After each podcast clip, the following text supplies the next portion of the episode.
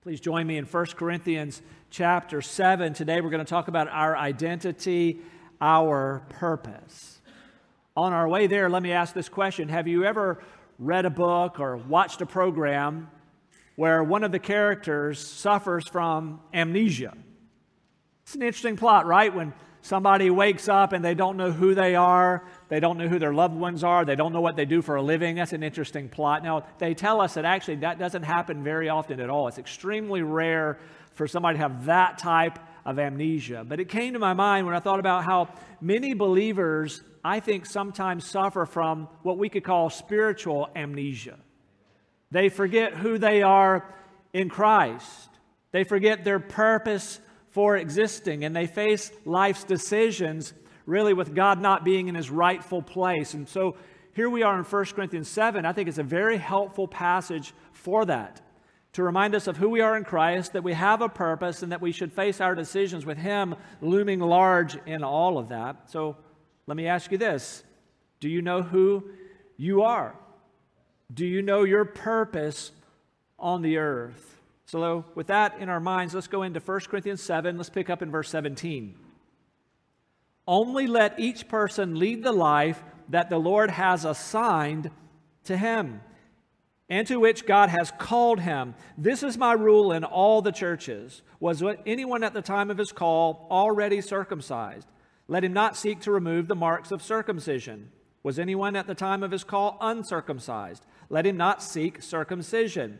For neither for neither circumcision counts for anything, nor uncircumcision, but keeping the commandments of God. Each one should remain in the condition in which he was called. Were you a bondservant when called? Do not be concerned about it, but if you can gain your freedom, avail yourself of the opportunity. For he who was called in the Lord as a bondservant is a freedman of the Lord. Likewise, he who was free when called is a bondservant of Christ. You were bought with a price. Do not become bondservants of men. So, brothers, in whatever condition each was called, there let him remain with God. So, here are the Corinthians.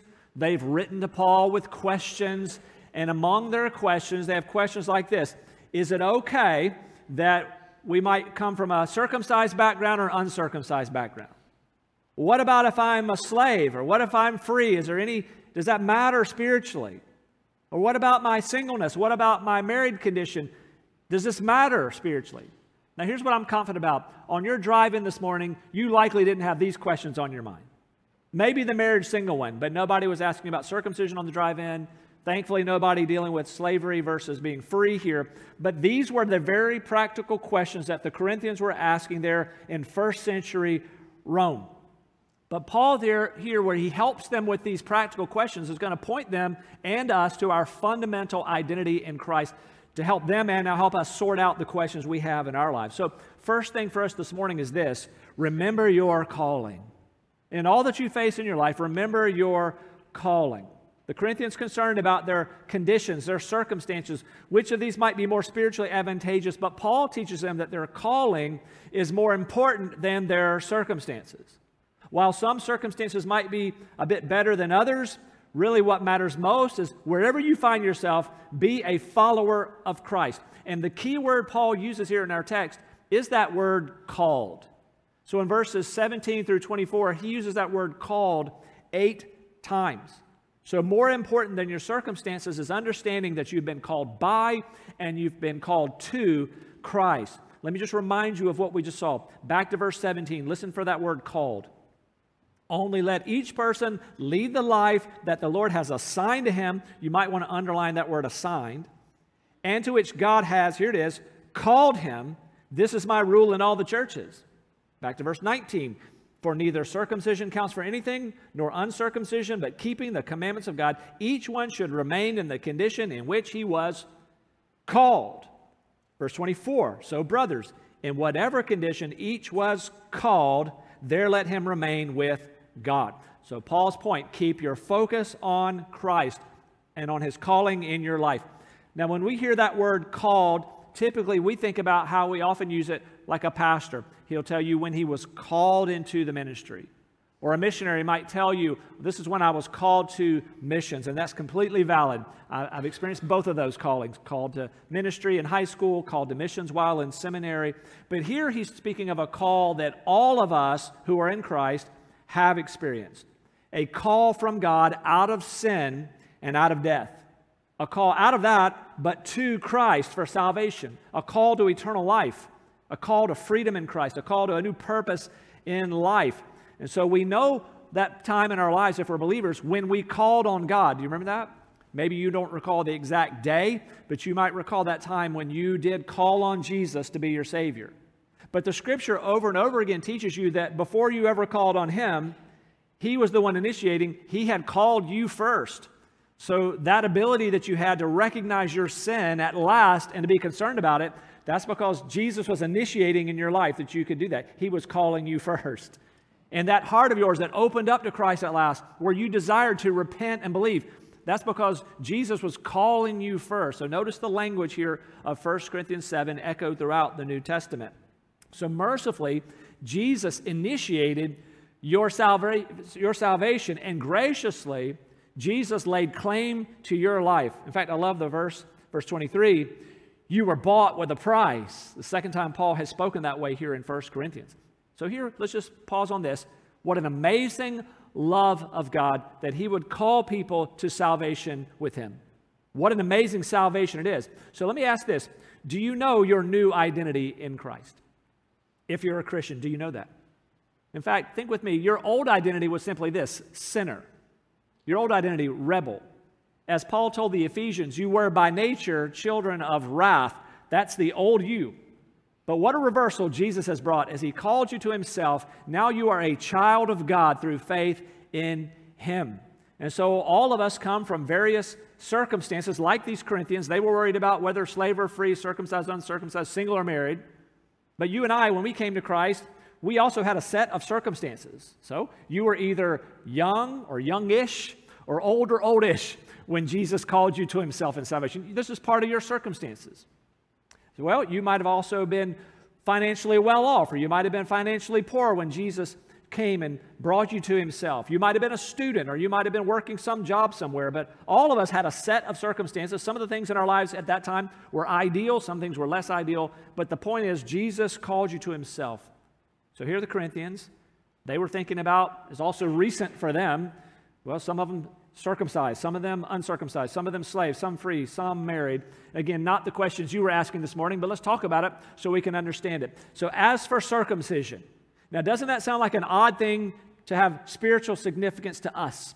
We think, why would that even be on their minds? But remind yourself of in the old covenant, for the Jewish people, this was required.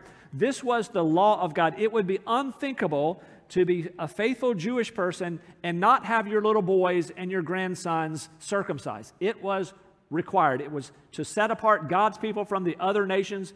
Really, it was one of the key ways that they would show their devotion to the Lord. It was a required sign of the covenant.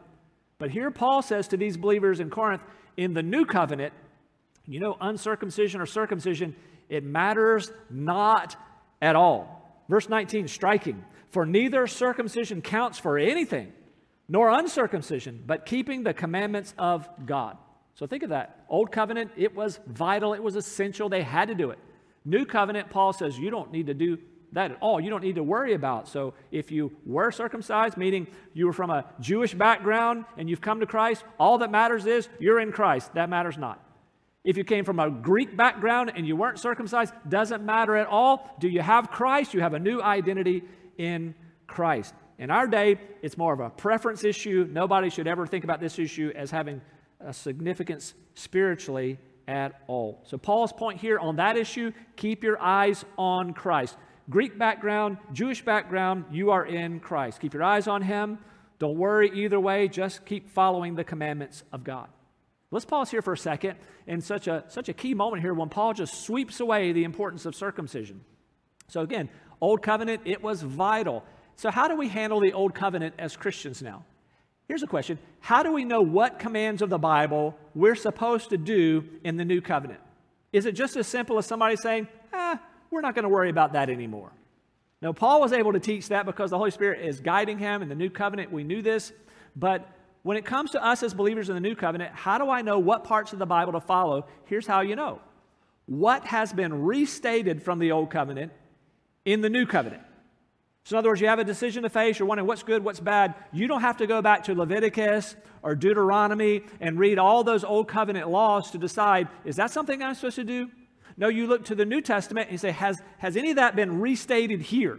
And those things that have been restated by the inspiration of the Spirit in New Testament scriptures, you know, all right, that's what I'll follow. Old Testament, still the Word of God. That's salvation history for us. We look back and see how God was preserving a people for himself. Out of that people would become a savior for the world. But we're not under those old covenant laws. We're under grace. We're in the new covenant. And that's why Paul can say it really doesn't matter in the new covenant. Circumcision is not a focus for you.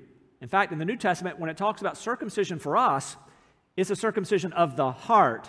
Romans 2, verse 28. For no one is a Jew who is merely one outwardly nor is circumcision outward and physical, but a Jew is one inwardly, and circumcision is a matter of the heart, by the Spirit, not by the letter. So here's the, here's the question in the new covenant Is your heart fully devoted to Jesus Christ? That's what matters here. So, circumcision was a question. Paul gently reminded them doesn't matter, whatever background, it's Jesus for you. Now, a second issue the issue of slavery. And here it is again in verse 21 Were you a bondservant when called? Do not be concerned about it, but if you can gain your freedom, avail yourself of the opportunity. We hear that question go, how could that even be a question? The horrors of slavery, that's of course terrible. And, and why, why would they even be wondering about that? Well, think about this. In the Roman Empire, many people were slaves. They tell us up to a quarter of the population of the Roman Empire were enslaved to somebody else.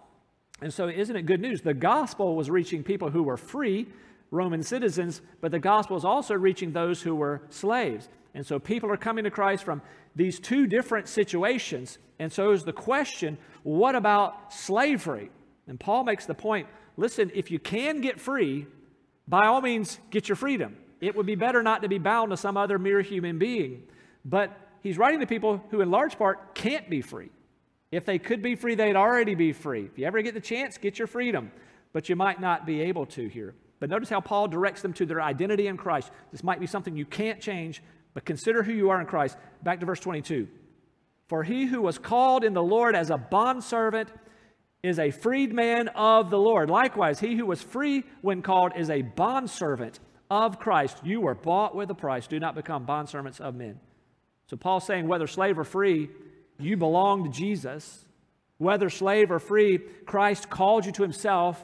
He loves you. He's going to use you for his glory.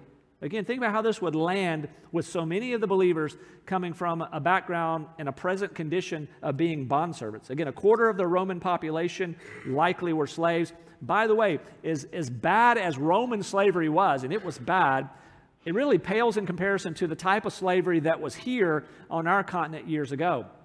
The slavery of the Roman Empire was not racial. I mean, how horrible it was here. Due to your race, you would be enslaved and all that. But in the Roman Empire, you couldn't tell most times who was slave, who was free by appearance. You could have become a slave because you were conquered in battle. Maybe for some economic reasons, financial reasons, you could have been, become enslaved. And in Roman slavery, it was at least possible for many to be able to save money on the side to eventually purchase their freedom. And so Paul here is able to write to them if you, if you can ever have that set of circumstances when you can purchase your freedom, by all means do it. But most people couldn't. And so he draws their attention. But remember, either way, who you are in Christ, you have value in Christ. You're secure in Christ. Let's just pause here a second as well. Do you know this about yourself? I love what Paul said in verse 22. If, if Jesus found you and saved you when you were free, he said, Remember, though, that you're the Lord's bondservant. And if you're a bondservant, remember, you're really free in Christ in the ways that really matter. But just for a moment, as we think about our identity, do you know that's your identity, that you are a bondservant of Christ, a slave of Christ? A lot of ways we describe ourselves as Christians. We'll talk about some of those again in a moment. But among the ways you view yourself as a follower of Jesus, is it clear in your mind that He's the master and you follow Him? That you're His servant? I think sometimes we get a little too chummy with Jesus. I, I, love that we can be close to him and feel his love for us, but we have to be careful that we don't elevate ourselves in that relationship where it's almost like Jesus and you are peers. That, that would not be accurate. He loves you, you're his child, all those other metaphors of the New Testament true. He's the vine, your branch, he's the he's shepherd, your sheep, all that. He's father, your child, beautiful. But but you also understand that he's my master. And there's only one who leads this relationship that I have to lay down everything. It's not, it's not Jesus and I making decisions. Really, I want him to tell me what his decision is. I'm going to follow him. This is important for us as we follow him. Also, this, we think about application for this. Thankfully, nobody here in the room, we're dealing with slavery in this sense, thank the Lord. But you can make application to this in your own life. You may have some circumstances in your life where you feel trapped.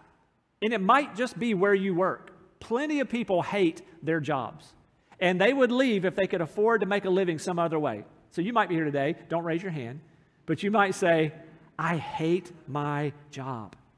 But I can't make enough money doing some other job. I'd quit, I'd quit tomorrow. I'd quit now. I'd send an email right now in the service if I could quit. Some people might feel that way. I don't like who I work with. I, I just feel demeaned, all that. But I'm trapped because I need the money. That, that feels like slavery. Again, what was happening in Rome was worse. Obviously, what was happening in our country years ago, much worse. But there's application here. So, so what do you do? And Paul would say, listen, your standing in Christ is not, is not on the line with that. Whether you love your job or hate your job, whether you're free to try something else or not, understand God has called you. You're, you're there for now anyway. You can seek to make a move, but if that move doesn't come, you're still secure in Christ. You have an identity in Christ. Colossians 3:17 and whatever you do in word or deed do everything in the name of the Lord Jesus giving thanks to God the Father through him. So do you hear that focus? Whatever your circumstances, you belong to Christ. It's true with the circumcision uncircumcision question they had, slavery or free, and now he comes back to what he's talked about a lot in chapter 7, back to the issue of marriage and singleness. And because we've talked so much about that, I'm not going to go down deep into that again today, but we are going to read all of these verses. You might remember a couple weeks ago, we read some of the later part of chapter 7 when we took on this topic the first time. But we're going to reread it now. But I, so I want you to follow along in the scriptures, the lengthy passage. So stay focused with me, either listen carefully or follow along in your Bible. Let's read together now chapter 7, verse 25 and following. Now, concerning the betrothed, I have no command from the Lord, but I will give my judgment as one who by the Lord's mercy is trustworthy. I think that in view of the present distress, it is good for a person to remain as he is. Are you bound to a wife? Do not seek to be free. Are you free from a wife? Do not seek a wife. But if you do marry, you've not sinned. And if a betrothed woman marries, she has not sinned. Yet those who marry will have worldly troubles, and I would spare you that. This is what I mean, brothers. The appointed time has grown very short. From now on, let those who have wives live as though they had none, and those who mourn as though they were not mourning, and those who rejoice as though they were not rejoicing, and those who buy as though they had no goods, and those who deal with the world as though they had no dealings with it. For the present form of this world is passing away. Now, verse 32. I want you to be free from anxieties. The unmarried man is anxious about the things of the Lord, how to please the Lord. But the married man is anxious about worldly things, how to please his wife, and his interests are divided. And the unmarried or betrothed woman is anxious about the things of the Lord, how to be holy in body and spirit.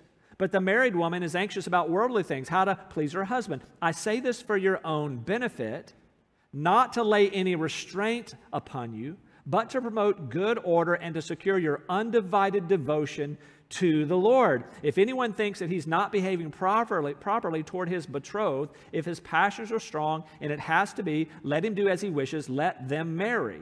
It is no sin. But whoever is firmly established in his heart, being under no necessity, but having his desire under control, and has determined this in his heart to keep her as his betrothed, he will do well. So then, he who marries his betrothed does well, and he who refrains from marriage will do even better. That's a very interesting text there. By the way, there's a bit of a translation difference depending on your translation. Uh, the scholars struggle with some of those Greek words there. Some of you might have a translation that talks about like a father giving his daughter in marriage to somebody she's engaged to, and whether or not he can give her in marriage or keep her unmarried. Or as the ESV does it, talks about how the bridegroom can decide, I'm going to go and marry her, or no, we're going to not marry as I'm devoted to the Lord. Again, tricky words there in the Greek why they have to wrestle with what exactly is Paul saying. But here's the ultimate point. The point Paul is making is this there are spiritual advantages to singleness. And he talks about here this, this ability to have undivided devotion to Christ. But in this chapter, he's also talked about there are spiritual advantages to marriage, and therefore, especially in the realm of morality. So the point Paul's making is you're not less if you marry, and you're not less if you're single. You have not sinned if you marry, and you have not sinned if you remain single. Just keep your focus on Christ, whether you're married or you're single. Remember to live out your calling in Christ, whether married or single. So, with Paul, his focus is on Christ, and he's saying this God might lead you in some circumstances to, to get married, or he might lead some to say, No, because of the times, I'm not going to get married. By the way, he tells the widows here that they are free to remarry in the Lord. Verse 39 A wife is bound to her husband as long as he lives. But if her husband dies, she is free to be married to whom she wishes, only in the Lord. Yet in my judgment, she's happier if she remains as she is, and I think I too have the Spirit of God. So to the widows, he says they are free to remarry. Interesting wording here. She can marry the person that she wishes. But one clarifying statement here, but only in the Lord. Do you see how her identity in Christ comes into the forefront there? She's in Christ. If she's thinking about marriage, if God leads her to and she wants to, she can marry, but that person must be also in Christ. So Paul advised that singleness is the maybe the more advantageous option as a single man himself. Remember, he told us earlier in this chapter that he preferred it. He saw that as a gift for him.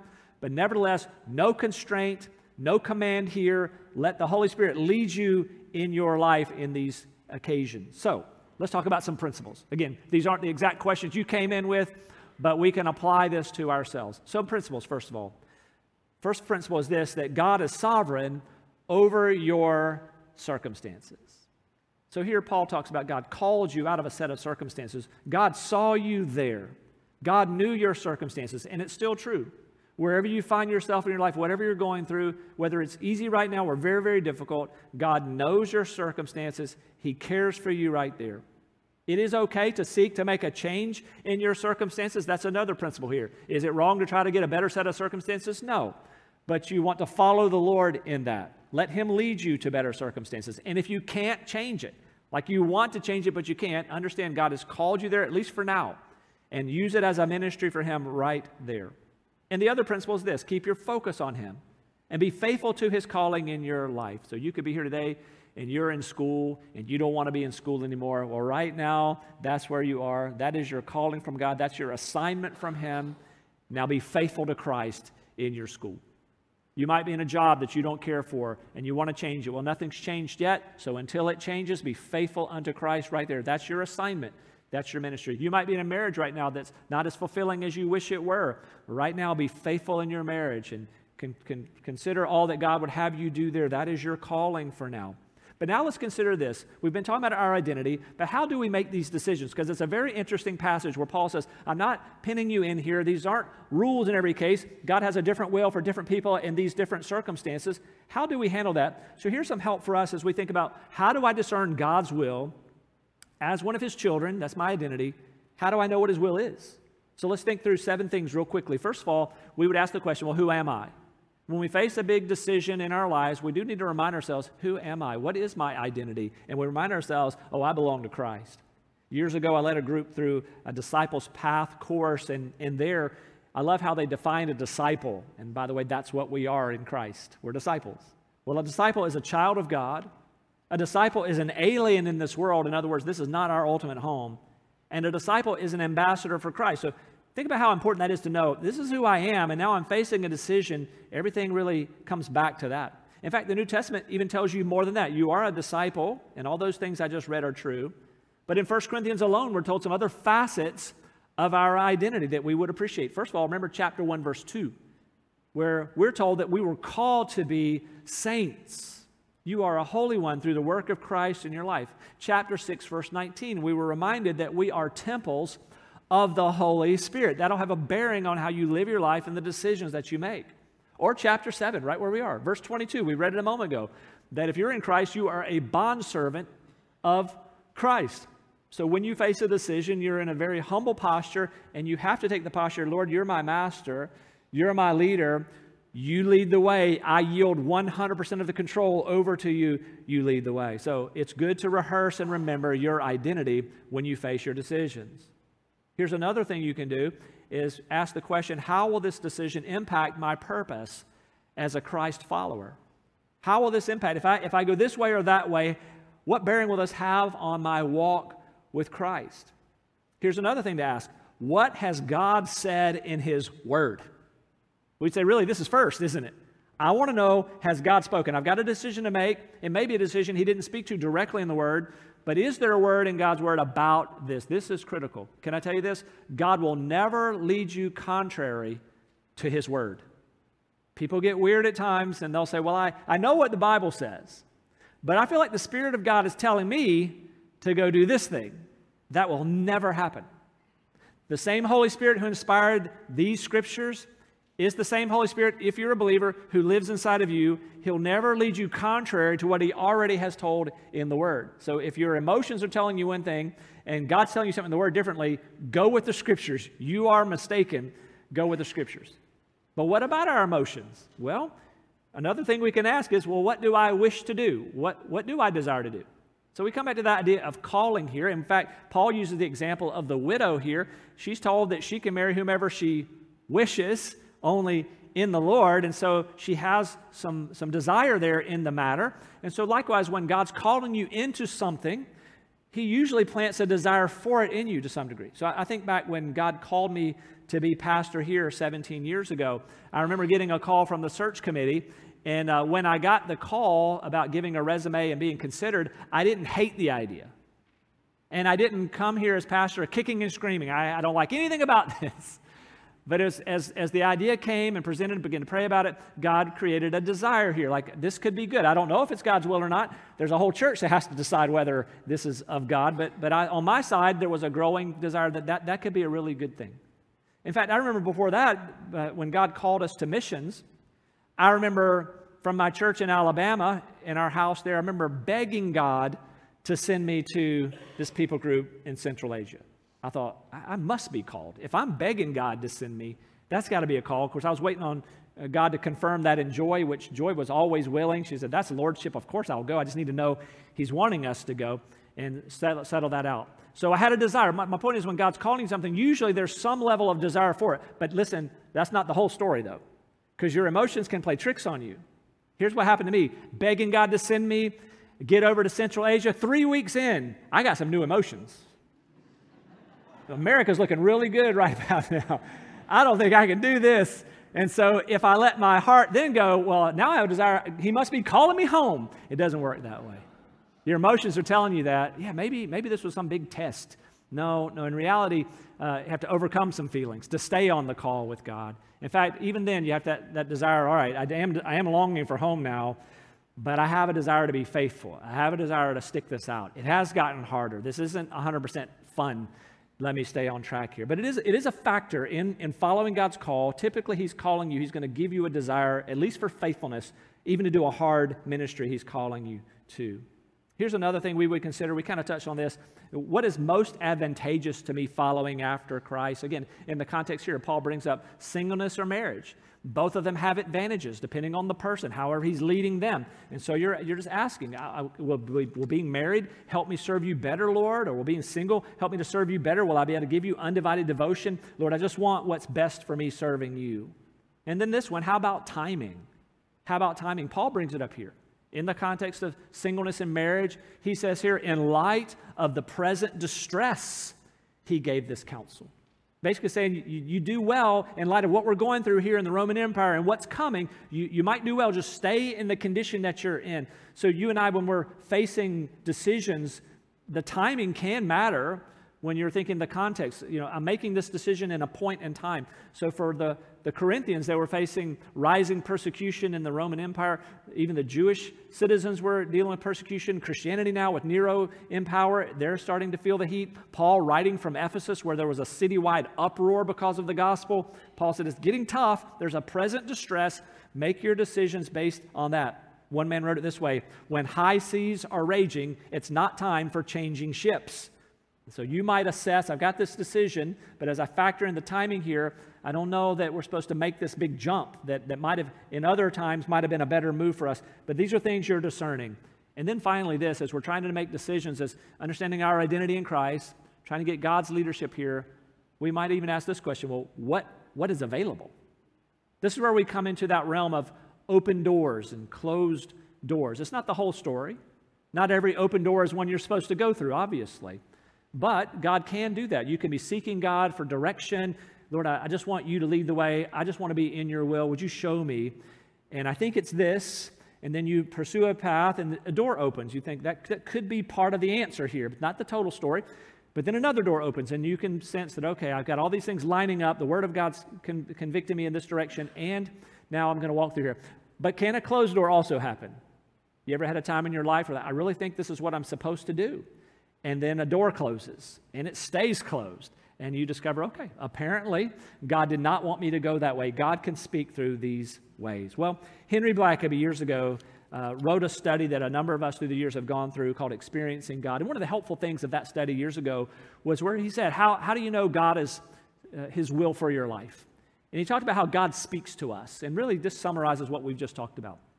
God speaks through the Bible, prayer, circumstances, and the church. So we talked about that. God's going to speak to you clearly through the word, and that's certainly going to give you the guidance you need. Never go outside outside of what he's told us. But he also speaks through prayer. There are things that aren't specifically spelled out in the scriptures. And so you're seeking God. Lord, would you show me what your will is? And God can give you some inclination of, of what he wants you to do through those times of prayer. But as we just said, he can speak through circumstances, doors opening, doors closing. But I love this also God can speak to you through the church. Bible first, but these others, he can be part of what he uses. And so that means you can come alongside a brother or sister in Christ and say, Look, I'm praying through something big. Can, can you pray with me about this? And somebody might have a word of wisdom to kind of help you sort that out. Well, we started at the beginning here singing to the Lord, celebrating our salvation. We've been talking about our identity in Christ. I want to close right there. Today, do you know you can have a new identity? You can go from one who has the identity right now as sinner one who has the identity right now of rebel running from God. And that can all change right here in these moments where you can say, I don't want to run from God anymore. I sense He's calling me to Himself. What kind of God would want me? And He's calling yourself. You can stop running from Him. You can run to Jesus today. You can be one who's no longer a child of wrath. You can be one who's a child of God and have heaven as your eternal home and have His love and presence and purpose right now in your life. You say, Why would I need Jesus? Because Jesus is the perfect one and he loves you. Jesus came and lived a perfect life. He died on a cross to cover your sins. He was raised from the dead, and he did make this wonderful promise that if you believe in him, you won't perish, but you'll have instead everlasting life. And so you can have a brand new identity, brand new purpose today, brand new peace today if you'll call on Jesus. Ask Jesus right now to be your Savior. Let's bow our heads. I, I want to give you a moment to do that. This is what it means to put your faith in Jesus. You, you ask Him, you express your faith by saying, Jesus, I see that I'm a sinner. I see that I've been running from you. I don't want to do that any longer. I recognize I'm wrong and you're right. I recognize what you did on the cross for me, and I need what you did. I need you. So, Jesus, save me, forgive me, lead me. I take up the posture of a bondservant. You're the leader. Lord, would you lead me from now forevermore? Now, let me pray for you. Lord, I pray for friends either watching on the live stream or in the room who have put their faith in you. They've called on you. God, would you help them now to grow strong in you as a disciple, to follow in baptism, and to, to be an instrument in your hands, an ambassador of yours, do great things in their lives. Lord, for those who've been Christians for a long time, as we face different circumstances that we like and don't like, help us to keep our eyes on you. As we face decisions, do we go this way or that way? Help us in that, Lord, to keep our eyes on you. Lead us clearly as we ask. In Jesus' name we pray. Amen.